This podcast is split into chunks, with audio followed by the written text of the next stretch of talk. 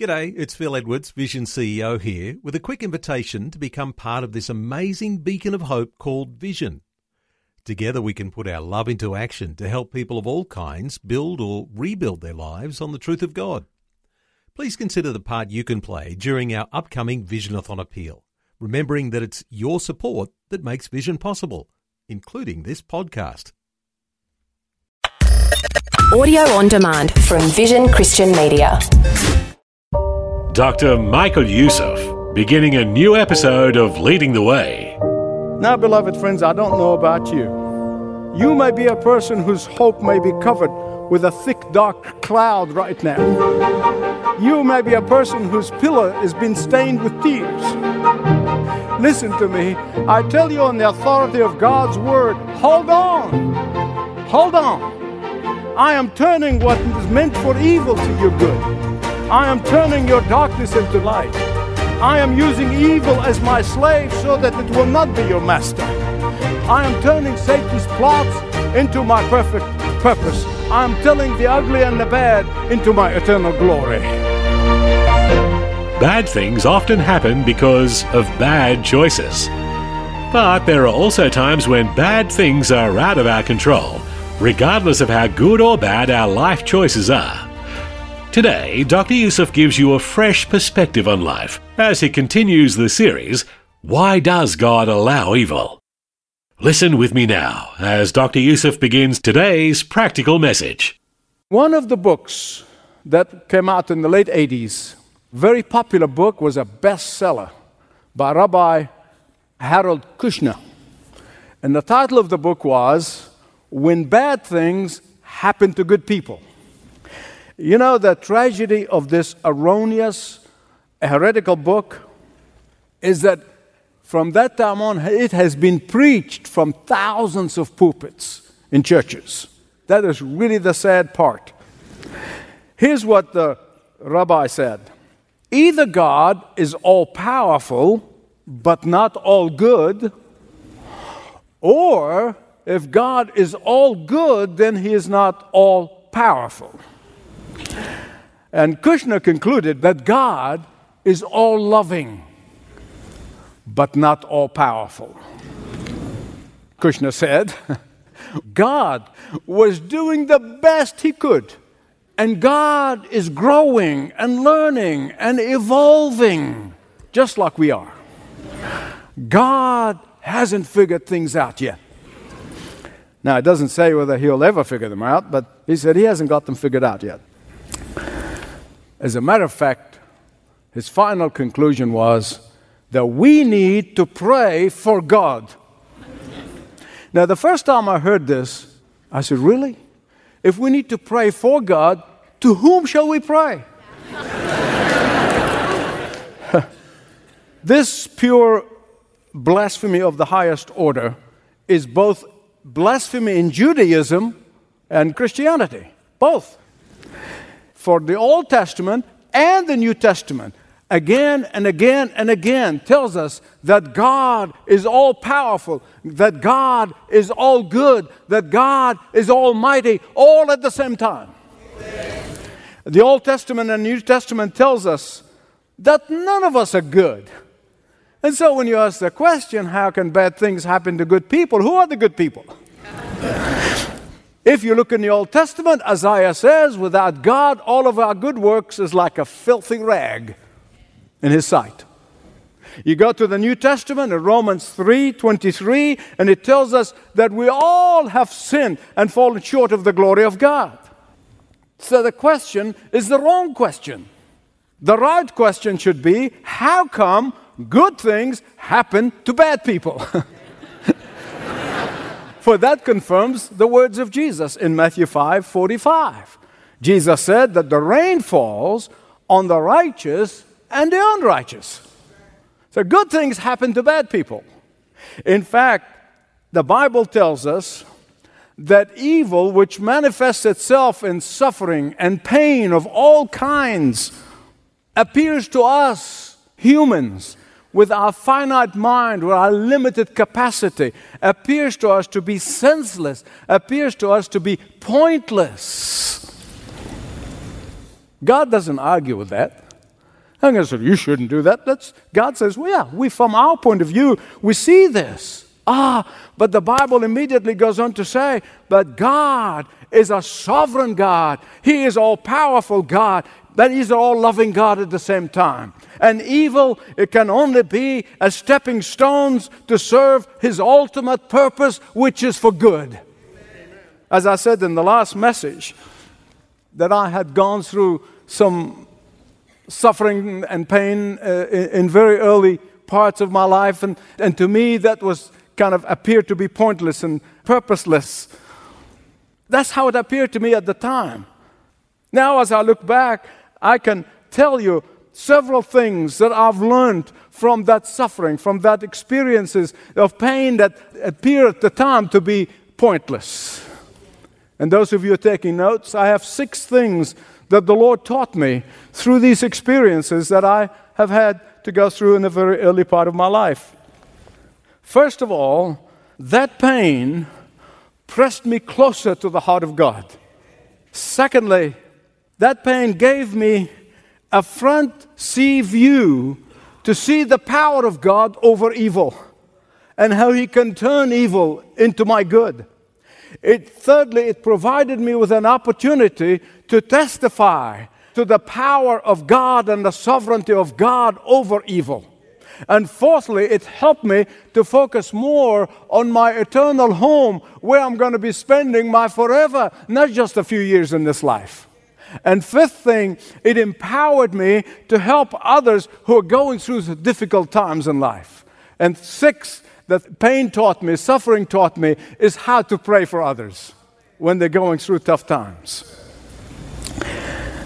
To those who refuse to believe in God because they say if God is too is all loving, he must not be all powerful because he's not stopping evil. Why does he allow evil to exist? I can say to them that evil is precisely what causes people to believe in God. How do you know the good unless there's evil? How can you make the distinction? Furthermore, God did not create us as robots. To believe in God is to be able to see that He has all power and all might over that evil. For God did not and does not just sit idly by, watching carelessly observing the suffering of his creatures. No, he enters into our suffering. He shares in our suffering. He endured the crushing pain of seeing his son, the second member of the Trinity, experiencing a cruel and shameful death upon the cross, seeing his son endure hell itself so that everyone would come to him will be able to defeat sin and death and evil that afflicts the world. Seeing his son, who is the most innocent of all, become a curse for us, so that everyone who would come to him and believe in him and obey him and surrender to him may receive life more abundantly. Part of that life of obedience, part of that life of trust, part of that life of surrender to a sovereign God is what I call learning to develop the 50 20 vision. And somebody said, Michael, eye doctors tell you the best vision is 20 20. Where did you get the 50 20? Hang in there with me. The 50 20 vision is uniquely given to those who accept these two facts. Number one, that evil exists. Number two, that evil can never, never, never frustrate God's perfect plan for his children. Amen. But before I explain to you what the 50 20 vision is, I want to remind you that basically there are two kinds of evil, if I use that word with the implication of suffering and pain. There is an evil that I bring upon myself by my own choices. God doesn't cause it, God didn't do it, God had nothing to do with it. I chose it. Let me explain. The old proverbial hand on the stove. When you tell a child, don't put your hand on the stove, it's hot, it's going to burn you. But they do it anyway. And when they burn, say, oh, mommy, I'm sorry, daddy, I'm sorry. We forgive them, of course, their foolishness. And when we do the same thing, choose wrong things, wrong people, wrong relationships, wrong things, and then we cry out to God, Oh God, I'm sorry for my foolishness. God forgives us because that's His promise. That's His promise. But the scar will remain. The scar will stay there for a long time. You see, now you can expound this to any area of your life, all the wrong choices that you made, and you pay the consequences for it. You see, that is one kind of evil. But then there's a second type of evil a suffering that happens totally out of your control. Somebody bring you pain that you even did not see come from out of left field.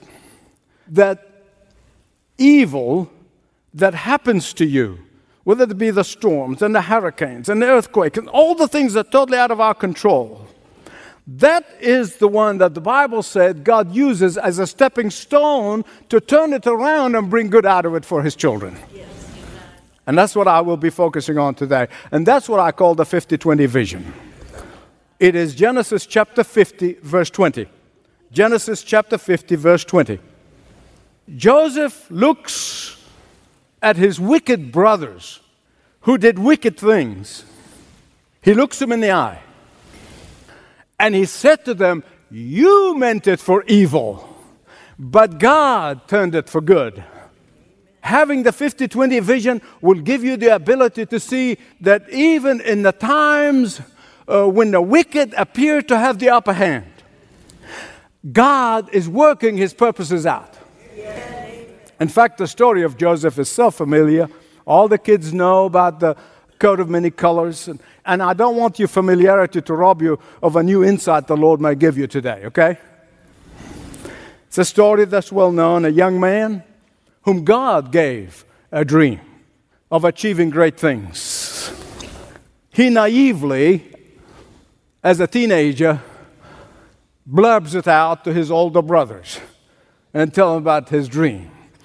They get mad and they get envious and they determined to destroy the dream by destroying the dreamer. First, they throw him into a dark pit, but then they decide to make some money out of it and sell him to slave merchants. Then they took the coat of many colors, dipped it in the blood of a goat, and took it over to their father, and they said, Your son has been devoured by a ferocious animal. Then the slave merchant to whom they sold the boy, they take him to Egypt. And there they sell him to the chief of security of Pharaoh. And there he gets accused. This is really where the most injustice, the blurring injustice, where he gets accused of the very sin that he rejected, the very sin that he refused to commit. Talk about injustice.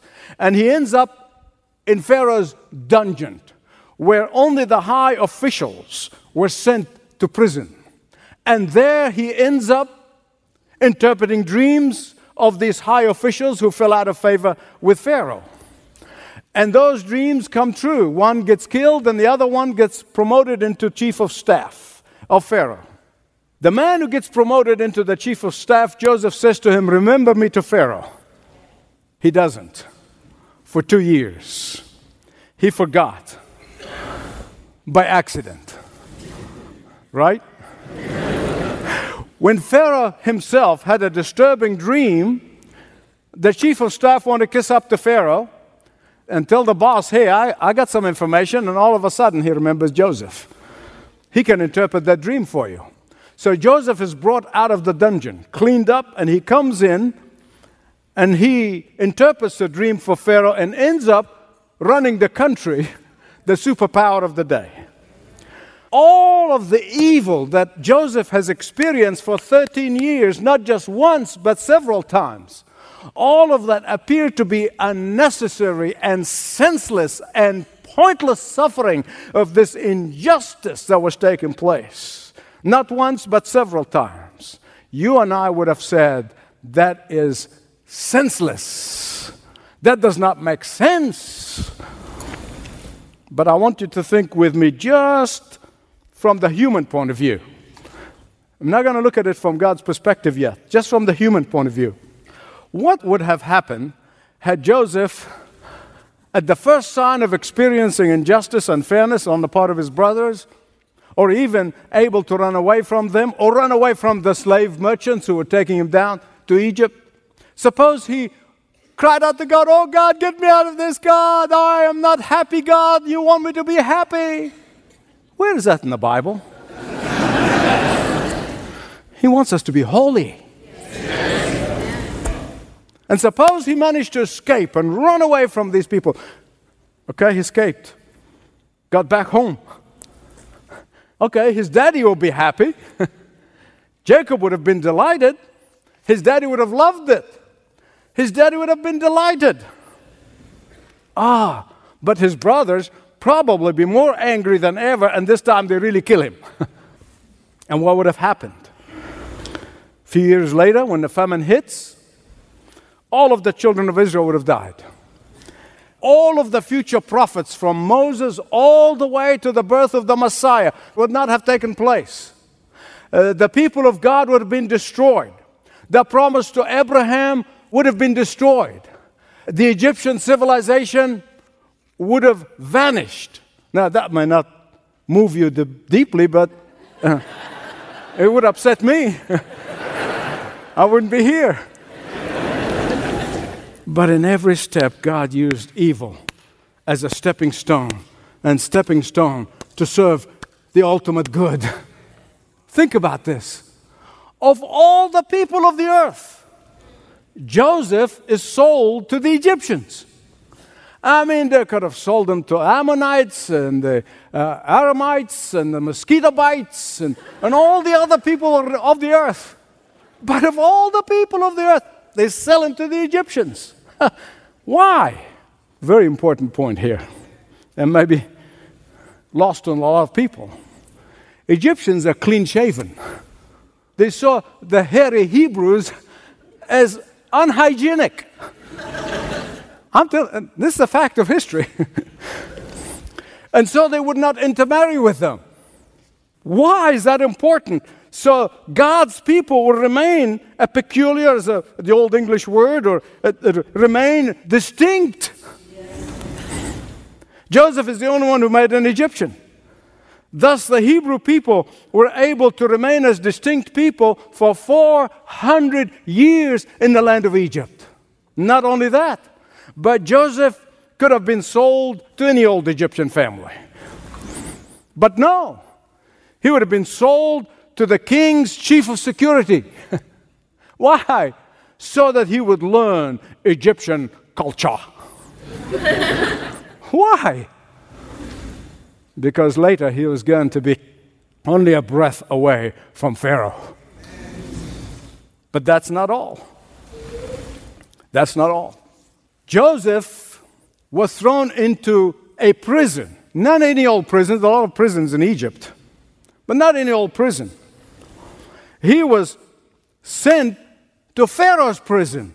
That's a special prison in which all these high officials who worked in Pharaoh's palace uh, got out of favor, they were sent to. The all government inmates. But why? Because there he's going to meet the chief of staff. He would not have met him if he went to the other prisons. Why?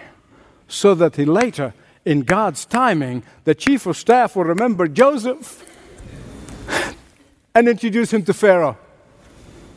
Now, please, please, please just listen. Listen carefully.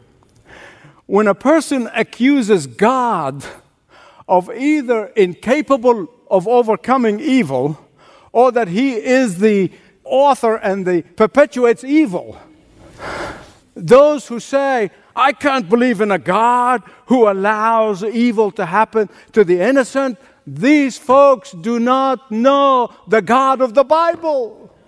They never taken the time to know the God of the Bible. They never tried to crack the Bible to understand the God of the Bible.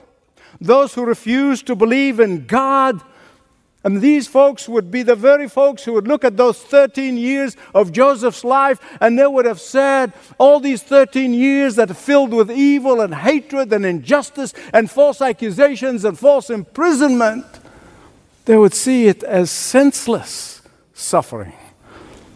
Ah, but the 50 20 vision, as Joseph expressed it, goes exactly like this. Let me quote it accurately.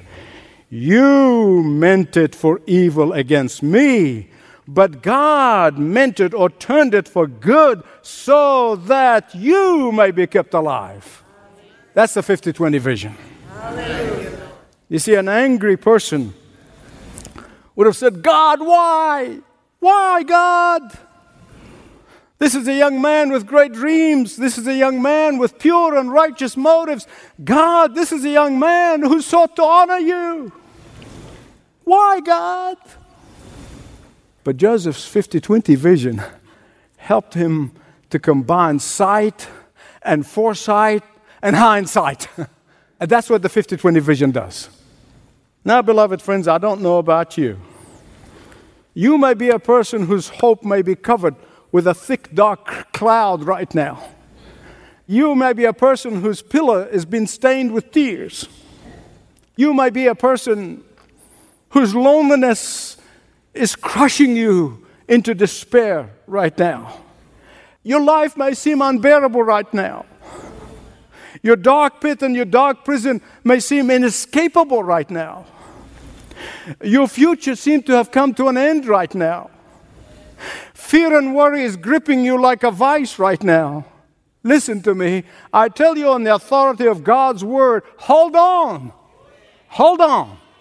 I am turning what is meant for evil to your good. I am turning your darkness into light.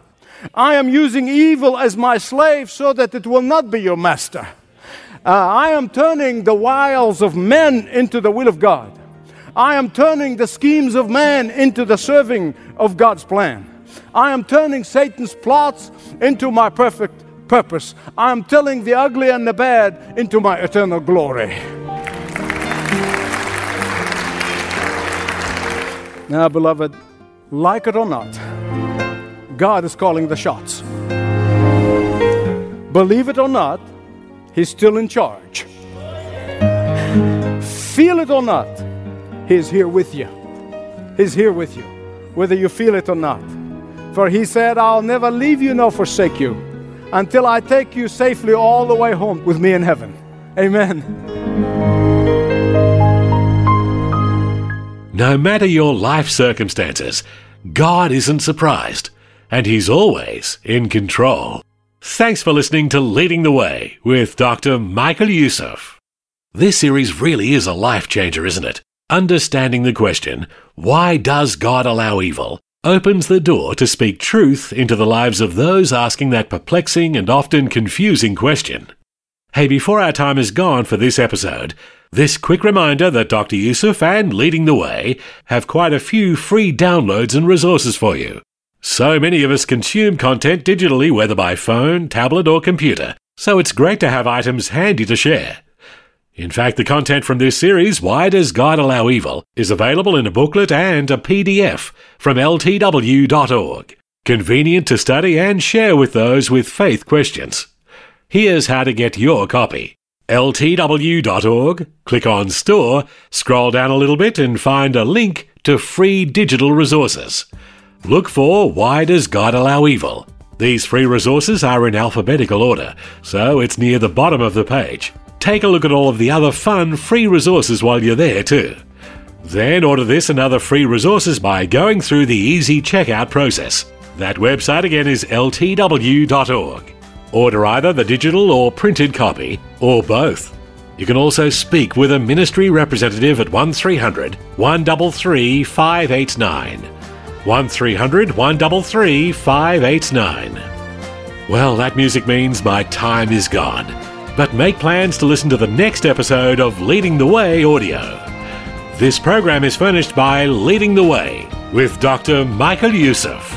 Connect via television, YouTube, Facebook, Twitter, and all of the social media networks. Learn more at ltw.org.